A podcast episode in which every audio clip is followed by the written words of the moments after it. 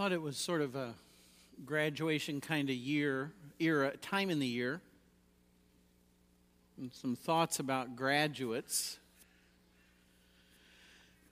I think we all assume that life has a target. There's something we're aiming for as we live life, as we grow up. There's something out there that's what we're working towards, heading for. Oftentimes we call it success. He's successful. She's had a successful life. And it's almost like an assumption that, well, of course that's there. And of course that's what we're headed for. But today I'd like to ask the question, what does that mean? In the sense of what is that success? What is that target we're all aiming for? Because in a sense, I think 100 years ago, everybody was pretty clear on what that target looked like. I'm not so sure anymore we are. That we understand what is the goal of life. What are we aiming for? In a sense, what is success? I think we pick up through the media, through our culture, lots of answers about that. Success is wealth. Or success is being popular and almost a superstar. How many friends do I have? It's power. Or it's beauty. Or it's fame. And that has become the target that a lot of people are aiming for. A lot of young people are graduating or studying to prepare for. And so if that's the focus, then we pay attention to test scores. Or we work at athletic success year-round, even as small children, because that's what will bring success. And we look for a career based on what's the highest income. Or we make sure our physical appearance remains as attractive as it can be, because that's success. And we want to please the people around us so we remain popular. But the question I want to ask today is that all of these targets that our culture is saying, that's what it is, that's what you want to aim for. The question I think we need to step back and ask and says, well, does it work? If that's the target, if that's how we define success, if we get there, are we going to find happiness? Are we going to find a meaningful life? Are we going to find a life that when it's over, and maybe we have a few seconds at least before we pass, we're going to say, I'm glad I lived the way I did? Is that what these will lead to? Or could we be aiming for a target that won't even get us to where we want to be? In the sense, a happy, meaningful life. It's been a tough question that people have asked throughout history. It's a question that Jesus talks about. And in fact, Jesus actually gives us a warning that says, make sure you're not aiming at the wrong target. So that if you spend all your time trying to hit that target, and even if you hit it, bullseye, you're going to end up saying, but wait a minute, it didn't get me what I wanted. Turn over to Luke 12. It's a story I'm sure you've heard, but it's such a powerful point that Jesus makes here, a word of warning about choosing our target for our life and how important it is to pick the right target. I want to begin in verse 15 of Luke 12. Then Jesus said to them, "Watch out. Be on your guard against all kinds of greed. Life does not consist in an abundance of possessions." Jesus warning, the one with the most toys may not win. Our verbiage. So then he told them this parable to make his point. The ground of a certain rich man yielded an abundant harvest. He thought to himself, well, what am I going to do? I don't have any place to store all my crops. Then he said, this is what I'll do. I'll tear down my barns and build bigger ones, and there I will store my surplus grain. And I'll say to myself, you have plenty of grain laid up for many years. Take life easy. Eat, drink, and be merry. But then God said to him, you fool. This very night your life will be demanded from you. Then who will get what you have prepared for yourself? The warning of Jesus is, be careful you don't spend your life aiming for a target that doesn't work. It doesn't give you a meaningful life. It doesn't give you security. In fact, when your life is over, it's all gone. And everything that you worked so hard for, it really didn't matter. In fact, the only thing that's going to happen is a whole bunch of other people are going to sit around and enjoy everything you accumulated. What a warning from Jesus. And I think we're seeing that warning play out in all kinds of lives. People who achieve extreme success, and yet their life is miserable. People who are famous and yet feel unloved and take their own life. Athletes with incredible income and fame and athletic sponsorship contracts. And yet addiction and all kinds of other living destroys their lives. They've achieved that target. They've hit the target. Our world says that's what will give you a meaningful life, but it hasn't. And Jesus says, be careful what you're aiming for, because you could be aiming for the wrong target, and you'll even hit it, and it won't give you what you're looking for. What I'd like to do today is think about a better definition of success. A target that we can aim for with the confidence that if we aim for it and we hit it, we will find what we're looking for. We will find a life that I will say is happy.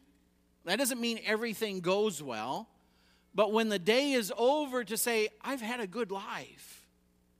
I'm glad I've had this life. On most days, I've enjoyed the life that I've lived, despite some problems, some storms. What does that look like? Well, I put together sort of, I think these are called word clouds. I just want to throw out some different words that I think define true success. A meaningful life, a life that we can say, yeah, that's it. There is a sense of well-being, even when bad things happen. It's going to be okay, that kind of sense, that peace. A life where we find meaning. My life matters. There's a purpose to my life, what I'm doing. I found that kind of thing. I've had relationships that have filled my life and enriched my life. Sure, those relationships at times have had some roller coaster moments and have brought some tears and some pain. Of course, relationships do. But when it's all said and done, God's blessed me with relationships that have made a difference in my life. I've had a sense of right and wrong and values to guide my life. I've not been wondering every day what's important or which direction should I go. I've had a compass in life. And that's made all the difference. I've been able to stop and enjoy life. I've had moments of saying, look at that beauty. Look at that beauty God has created, or look at this moment that we've had to enjoy, or just watch all this family together for a whole day. I've had those moments and I've enjoyed them. I've had a good life. That's success. Like Russ was saying in the communion meditation, I've had a life that's had an anchor.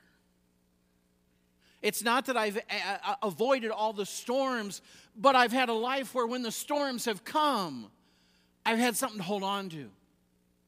And I've been able to chart those storms and go through those storms and come out the other side and see the sun again. And the truth is, those storms have even helped me appreciate the sun. I'm sort of glad they were there. And there is a sense of security when it's all said and done. Not that we never get afraid, but there is a peace that it's going to be okay. There's a dawn coming. It's going to be okay. Now, what I would like to propose to you is how much money I make, or my test scores, or my athletic ability, all of those values that people are so focused on today have nothing to do with that list, have nothing to do with those. And if you're like me, some of the poorest people I've ever known have the most words like that in their lives. Some of the people who work at the most, what we would call menial jobs, low down the corporate ladder, may have some of the most of those words in their lives. That what our world is saying, aim for this target, is not guaranteed to get us there. But what I would propose to you is that here is what we would call a meaningful life. A life of happiness. So the question becomes, how do we find that fulfilled life, I'll call it? What does lead to that success? What do we need to be teaching and preparing our children with? What do we need to be focused on so our children see in us it's our priority? It's what's important to us. I'd like to go to another passage to find the answer to that. It's in one of the prophets called Micah. In chapter 6, verses 6 through 8. And it starts with a question. With what am I going to come to God? And the question is really, what's going to impress God? What's going to cause God to say, wow, look at you. I'm glad you're here. So let's read what Micah says. With what shall I come before the Lord and bow down before the exalted God? Shall I come before him with burnt offerings, with calves a year old? Will the Lord be pleased with thousands of rams and 10,000 rivers of olive oil? Now stop there for just a second. What Micah has just done is listed some of the top sacrifices people brought to their God. And not just Jehovah, all the gods. And that was sort of the standard. Well, this is what will impress God. And Micah is saying, honestly, this isn't how God defines success. What's going to impress God? Now he goes one more step. Shall I offer my firstborn for my transgression, the fruit of my body for the sin of my soul? I'll stop for one more second because this is one that's like, what? But you have to understand, Micah lived in a day where child sacrifice was not unusual at all. Not to Jehovah. But the other gods around them, Israel, child sacrifice happened all the time. And so in his mind, and that was, of course, viewed as one of the biggest sacrifices you could give a god or goddess, was you sacrifice your child. So Micah is saying, what if I went to that extreme? And his answer is, no, that's not going to impress God. No, keep reading. He has shown you, O mortal, old punny little weak human who's trying to come before God. God has shown you what is good. And what does the Lord require of you? To act justly, to love mercy, and to walk humbly with your God. What I want to propose to you today is that the very thing that God says, this is what will matter to me. God says that. It's right in Micah. That this might be one of the best places for us to look today in how do we find success. A meaningful life. A life that works. And there's three things that Micah lists there. And I just want to go through and touch base on each one for a little bit. But I want to start at the bottom and work up.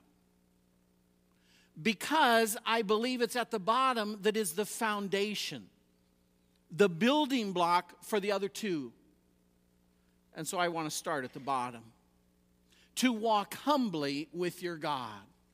Because that's the way we're going to be able to act justly and to love mercy. The thing that Micah recognizes, the thing that God is saying, is life is not going to work without God. And somewhere we need to face that. And I understand there's countless people today that are trying to say life can certainly work without God. But it won't. Some of you have tried. And there's lots of other people who are trying today. But the bottom line is, we're not in control of the universe. We're not in control of our own lives. We can't control circumstances around us. We can't explain what's happening. And we certainly can't be an anchor or a rock in the face of a storm. We need God. And somewhere we have to come to that point, hopefully before our life is totally crashed and burned. But at some point, we need to realize, I don't have all the answers. I can't handle life.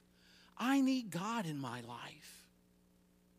And it's not just that I know God, or I acknowledge that He exists. What does Micah say? To walk humbly with. I don't only know God, I walk with Him. I immediately jump to the Garden of Eden, and what do we read? In the cool of the evening, God came to just be with Adam and Eve. Now, they'd already bailed and sinned, but that was God's desire, to come walk together through life. We talk about it all the time, but I can't avoid it. It's not just knowing God and acknowledging Him. It's having a relationship with Him. That I do know Him, and when the storms hit, I can talk to Him, and I have a sense He's going to listen. Because I know Him. And I know about Him, and I know what makes Him tick. I know where His compass is heading, so I can align my compass. I know Him, so when, again, as Russ said, the storms are so bad I can't see the hand in front of my face, I can grab for Him, and I know He's there. Because I've grabbed for Him enough, I know He's there. That's walking humbly with your God. And it's not only walking with Him in that sense of a relationship, the third word that Micah puts in there is humbly. Which is sort of that, okay, I'll listen. I don't have all the answers. You're God, I'm not. You're smarter than me. I better listen to you. And that's a big thing we're wrestling with in our day. Because the trend today is I get to call the shots. I get to design my own God. I decide what's in God because I'm the one in charge. Now, we won't say it that way. But how many people will tell you what they've decided God is like? Well, guess what? You can't create the universe, and you don't get to vote on who God is. And as one writer said, if you get to vote on God, I don't want your God. Because we would design a pretty pathetic God. You'd usually look like ourselves. That's a really scary thought. But the reality is, I've got to accept God as He is. And I've got to accept God where He is. And if there's somebody that's wrong, it's me. It's you. If my values don't line up with His, I need to change my values. If my priorities don't line up with His, I need to change. I need to be humbly walking with my God. It's the only way He can help us find that meaningful life. If we're vetoing God, if we're ignoring God, if we don't even know Him, He can't become that foundation under our lives. It's no wonder Micah said, what do you want to do? Walk humbly with your God. That's how you begin to make life work. Then we can go up a phrase. To love mercy. People matter. Mercy's about other people. That's what it's all about. And people matter not just as tools to my success, not just as numbers on my Facebook page so I can have a bigger count of friends. Not for what they can give me, they can do for me. No, this is way beyond that. This is realizing that people matter and that I need to care about them. Because the truth is, people help us find a meaningful life as we get the focus off of ourselves and onto them. Mercy is about what you need from me, not what I'm going to get from you.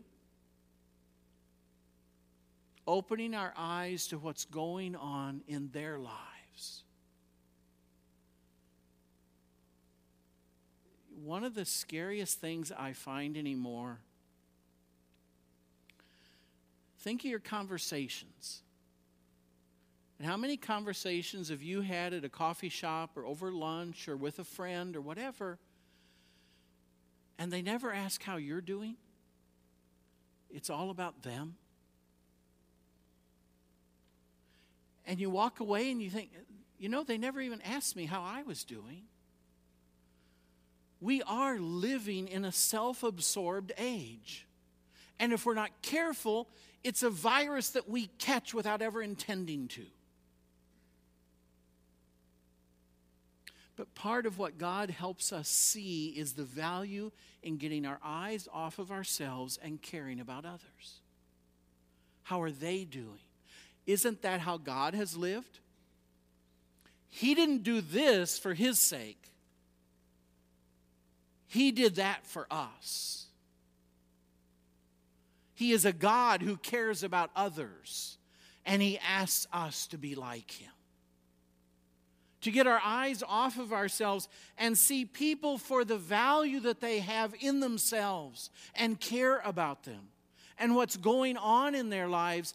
And as we learn about them and build those relationships, we show them mercy. We don't treat them as they deserve.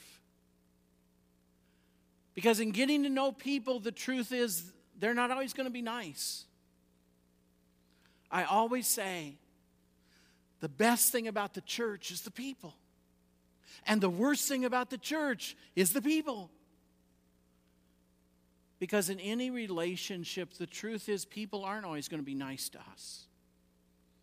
And when we're little children, we want to respond with vengeance and get it back.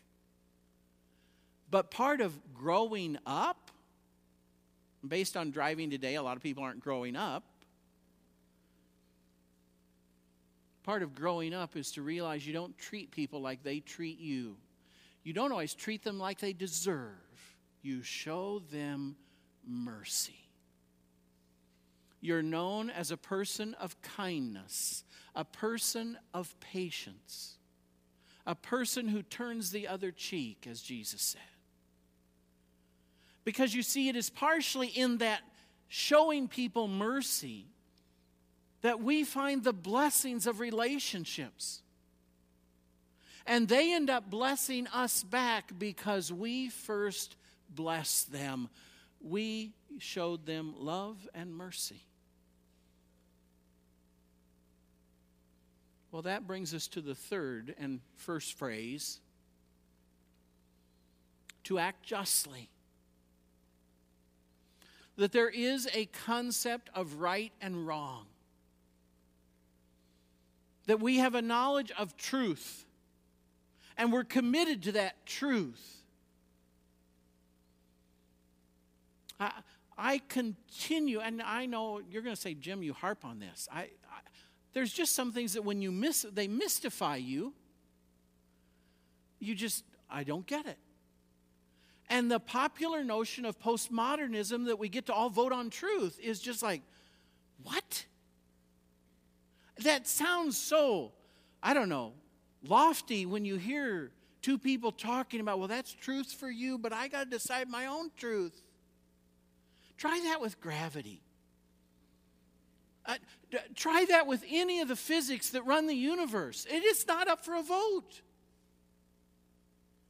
And the truth isn't up for a vote.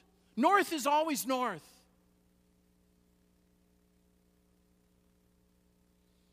And somewhere to act justly, we recognize the fact that there are truths in this life, and we need to learn them, and we need to listen to them, and we need to follow them. And that's how we live a just life. Whether that's values, whether that's morals, whether that's good and bad, right and wrong, and that we have chosen to be committed to those. We need a moral compass for our lives. And that's why I started with the third line. Where do you get that moral compass? It's not the latest survey from a university. It's not the latest Facebook posting poll. A moral compass is found in the God of all truth and His Word. And that's part of why it is so important that we have that word and we read it and we know it. Because it's where we're going to find this moral compass that enables us to know what is true north. And we listen to it.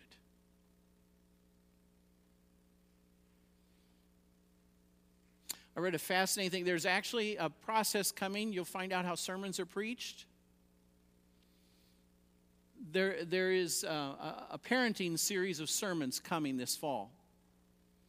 It's based on a book, The Collapse of Parenting. But he has an interesting concept in there that, again, goes counter to our culture. And that is, how do you learn values? How do you learn values and transmit them to your kids? And the popular myth today is you wait till your kids feel like it. I mean, I shouldn't tell my kids my values. They need to decide for themselves. And when they feel like doing the right thing, they'll do the right thing. And they may have to take a few detours. But the author, through a bunch of research, he's a PhD and a medical doctor, says you don't wait till you feel values to do values. You choose right and you do it, whether it feels like it or not. And over time, if you keep doing the right thing, it will become what you feel like doing. But it doesn't work to flip that.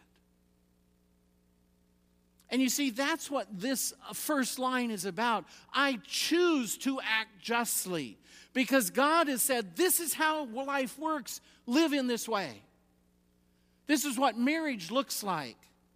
This is what the truth looks like. This is how you behave in a business. This is the right way to live.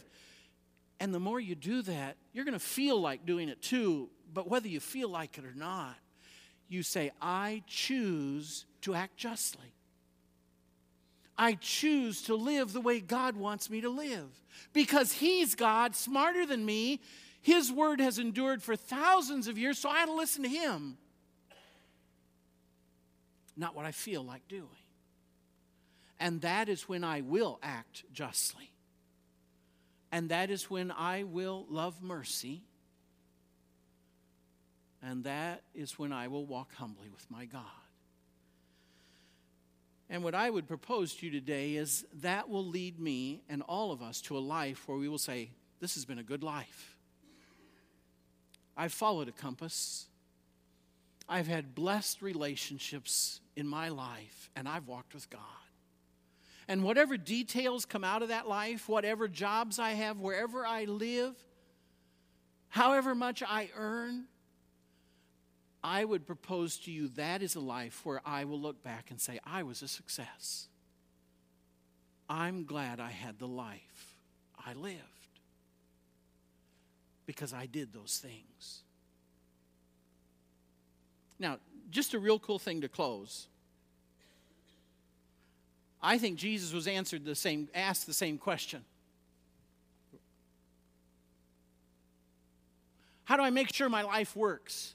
How do I make sure my life is a success? I'm putting the words in a young man's mouth, but I think that's what he was really asking. And I want you to see the answer Jesus gave. Teacher, what is the greatest commandment in the law? How do I make sure my life's working? Jesus said, love the Lord your God with all your heart, with all your soul, with all your mind. This is the first and greatest commandment. And the second is like it. Love your neighbor as yourself. All the law and prophets are wrapped up in those two commands. Do you see the parallel between Micah and this? Jesus didn't change the answer. Love God, love others, do the right thing, and life will work for you. And all the other detailed rules are wrapped up in those two concepts. That's success. And that's what we need to be aiming for, and that's what we need to be pointing our young people towards, and not let them be confused about any of the other things. Let's pray. Father, thank you for offering us truth in a world at times that is so confusing and is just a gray fog. We need to hear your truth. We need to think about what real success is and what it means and how to get it there. And I thank you that your word is practical enough to point the way.